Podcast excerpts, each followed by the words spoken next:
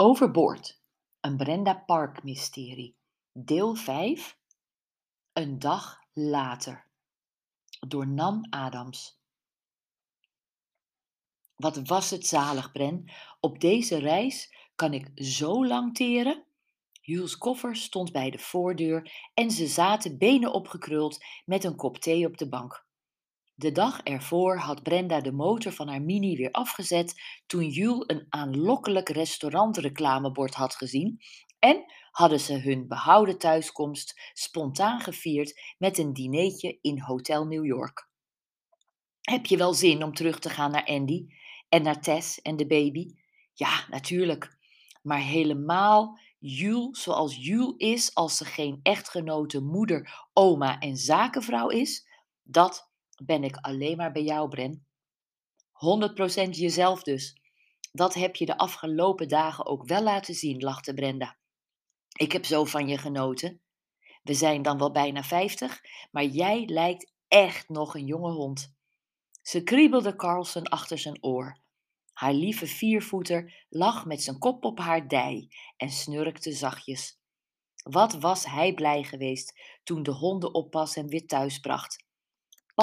Toen ze met hem naar het park waren gelopen en met stokken had gesleept tot hij er bijna bij neerviel, was hij tot rust gekomen. Brenda's telefoon ging over. Het was haar moeder. Ik wil alleen maar mijn Jules even gedag zeggen, riep ze vrolijk. Jules' moeder was lang geleden al overleden en Brenda's moeder was dol op de beste vriendin van haar dochter. Dat was overigens geheel wederzijds. We bellen later nog wel, zodat ik alle verhalen kan horen, ging Mama Park, zoals Jules haar noemde, verder. Er staat trouwens een stuk in de krant over cruises. Oh, wat toevallig. Ja, over de ondoorzichtige wereld van cruiseschepen. Zal ik het naar je opsturen? Dat klonk best interessant. Nog liever, mam, zou je van het artikel een foto kunnen maken en naar me toe kunnen appen? Dan heb ik het sneller en kan ik het ook naar Jules doorsturen. Goed, kind.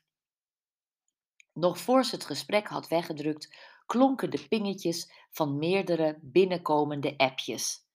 Dat is snel, dacht Brenda, maar het waren foto's, tientallen, van René. Samen genoten Jules en Brenda na van de prachtige plaatjes die in de groepsapp verschenen. Hier kan ik een mooi herinneringsfilmpje van maken, zei Brenda enthousiast. Wat is dit nou? Jules hield haar mobiel omhoog. Brenda tuurde naar de zwarte foto. Oh, ik weet het, riep ze, dat zijn de Epsilon-Perseïden, vallende sterren. Of eigenlijk meteoren. Meteoren? Die heb ik helemaal niet gezien. Nee, dat was gisteravond. Jij was aan het headbangen met Gwen en ik ging buiten op het dek een luchtje scheppen. Na mijn korte conversatie met de moeder van de bruid zag ik René foto's nemen. Ze had een statief mee en zat naar de sterren te staren. Elke keer als ze een vallende ster zag, drukte ze op haar afstandsbediening knopje en maakte ze een foto. Jemig, ze heeft er tientallen gemaakt. Jules veegde over haar beeldscherm. Ja, alles voor dat ene perfecte plaatje. Maar wat is dit nou? Wat nu weer? Jules ging rechtop zitten. Bren, pak je telefoon. Ga naar die nachtfoto's. Naar die foto's waar de reling van het schip te zien is. Daar wappert een vlag. Dus het is de achtersteven, ja toch? Brenda bekeek de foto's en knikte. Maar wacht eens even, zei ze langzaam. Wat staat er nou nog meer op die foto? Ze trok de foto groter. Staan daar nou mensen? Dat bedoel ik. Ze hebben iets in hun handen. Wat is het? Een grote vuilniszak? Jemig de pemig Brenda. Als Jules haar naam voluit noemde, was ze bloedserieus. Ik zie het, Jules, fluisterde ze. Terwijl ze langzaam de sterrenfoto's één voor één wegveegde, verscheen er als een filmpje een opeenvolgende beweging van twee mensen die eerst met een zak aankwamen, de zak op de reling zetten en hem loslieten. Op de laatste foto liep het tweetal weg zonder zak. Gaat er nou echt iets overboord? Volgens mij wel. Wie zijn die twee? Kijk naar de posturen. Een lange slanke en een korte persoon. Kijk naar de voeten van de lange slanke. Huh, hakken! Dat is een vrouw. Ja. En ik weet wie. Jules gooide haar telefoon op de bank. Blond, opgestoken haren, zwart jurkje.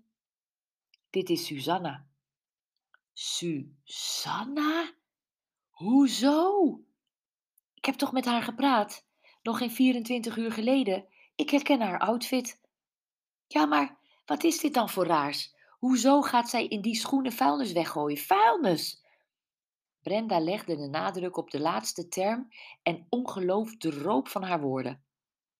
Dit is natuurlijk geen vuilnis. Dit kan helemaal niet. Het is de 21ste eeuw, dus dat mag niet. Dit, ze tikte op haar telefoon, is iets heel erg fouts. Ze trok de foto nog iets groter. Jul, herken jij de andere persoon ook? Het is een man, of niet? Zwart pak, wit overhemd, het lijkt Alfonso wel. Alfonso week de hele avond niet van Gwen's zijde. Is het dan de kapitein? Waarom hij? Omdat hij en Susanna elkaar diep in de ogen keken terwijl ze een liefdesliedje zongen. Dat heb ik niet helemaal niet gehoord. Nee, jij was nog niet terug in de zaal, maar. Brenda stopte abrupt. Jules, waar was jij eigenlijk? Susanna was het duet met de kap kapitein aan het zingen. Dus jullie gesprek was klaar, maar waar was jij toen? Oeps, betrapt.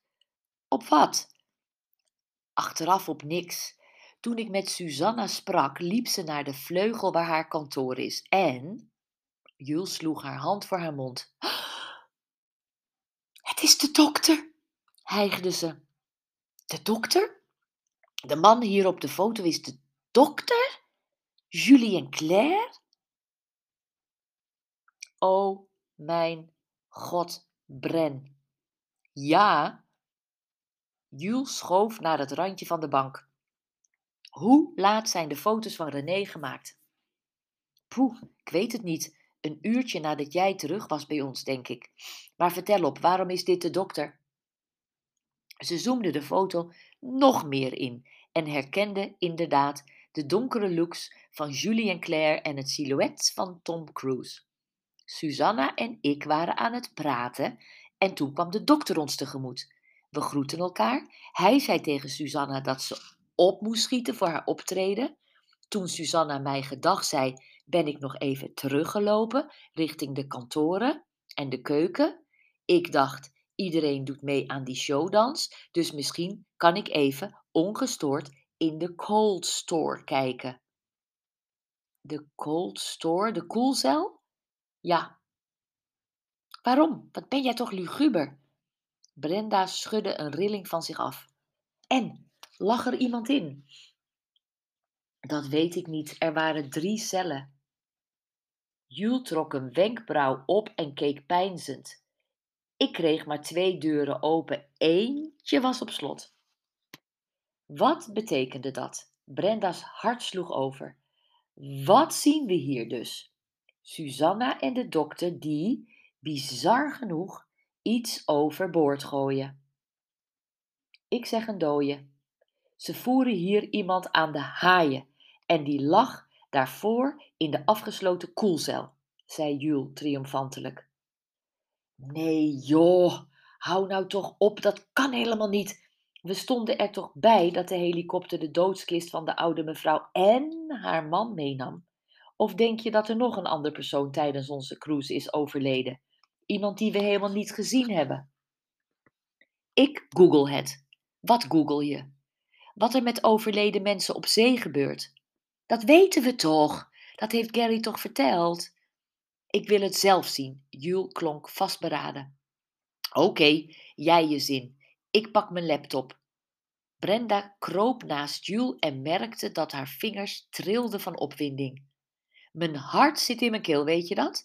Voor het eerst hebben we met deze foto nu iets dat echt een bewijs van iets dat heel raar en onverklaarbaar is. Een kwartier later haalde Brenda diep adem. Ik word hier helemaal naar van. Ja, hè? Dit zijn echt de meest vreselijke dingen. Als je dit van tevoren weet, wil je nooit meer op een cruiseschip. Zelfmoord door van tien hoog uit een patrijspoor te springen. Een passagier die haar dood tegemoet viel terwijl ze op de reling klom voor een foto. Nooit meer gevonden werd en op haar allerlaatste foto is vastgelegd met haar beide benen in de lucht.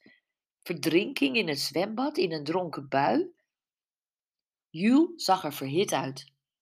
Zoals Gary zei, op een schip met een paar duizend veelal oudere mensen die langere tijd samen tijd doorbrengen, gebeurt natuurlijk wel eens wat.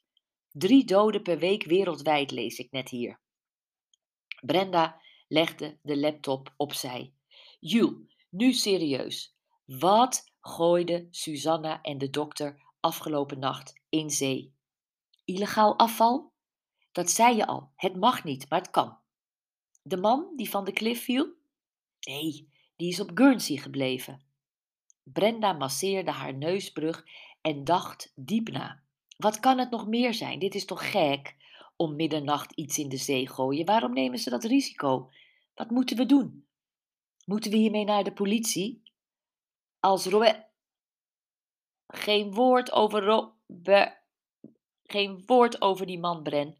Ik weet wel dat Robert nog in je hoofd spookt. En hij had ons als oud politieman fantastisch kunnen helpen als hij nog je man was. Maar dat is niet zo. En dus, let him go. Ze begon het liedje uit Frozen te zingen.